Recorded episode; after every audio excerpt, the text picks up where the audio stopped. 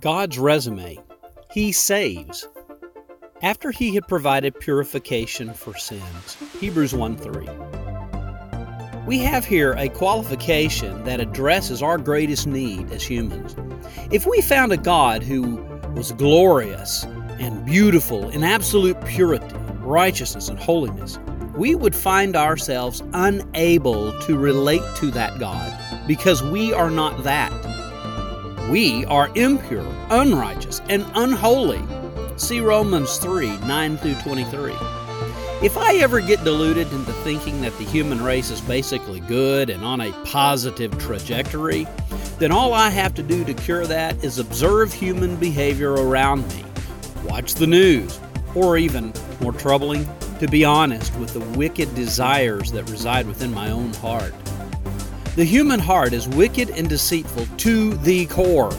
No honest observer of humanity can say any different. See Ecclesiastes 9:3 and Mark 7:21 and 22.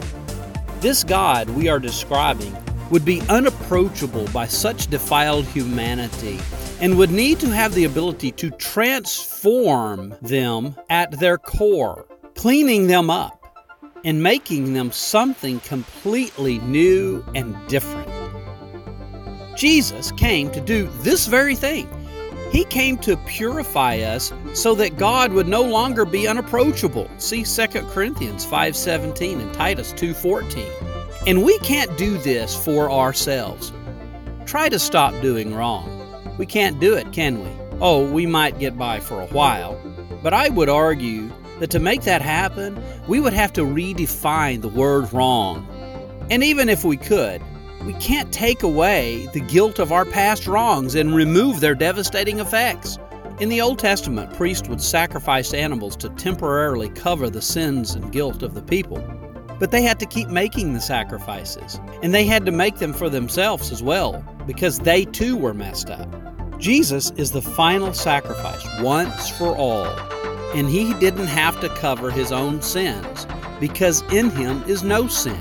See Hebrews 7:27 and 1 John 3:5. Well, I don't think any other religion offers such a God. Perhaps this is the biggest thing that sets this God apart from all others. He purifies. He saves.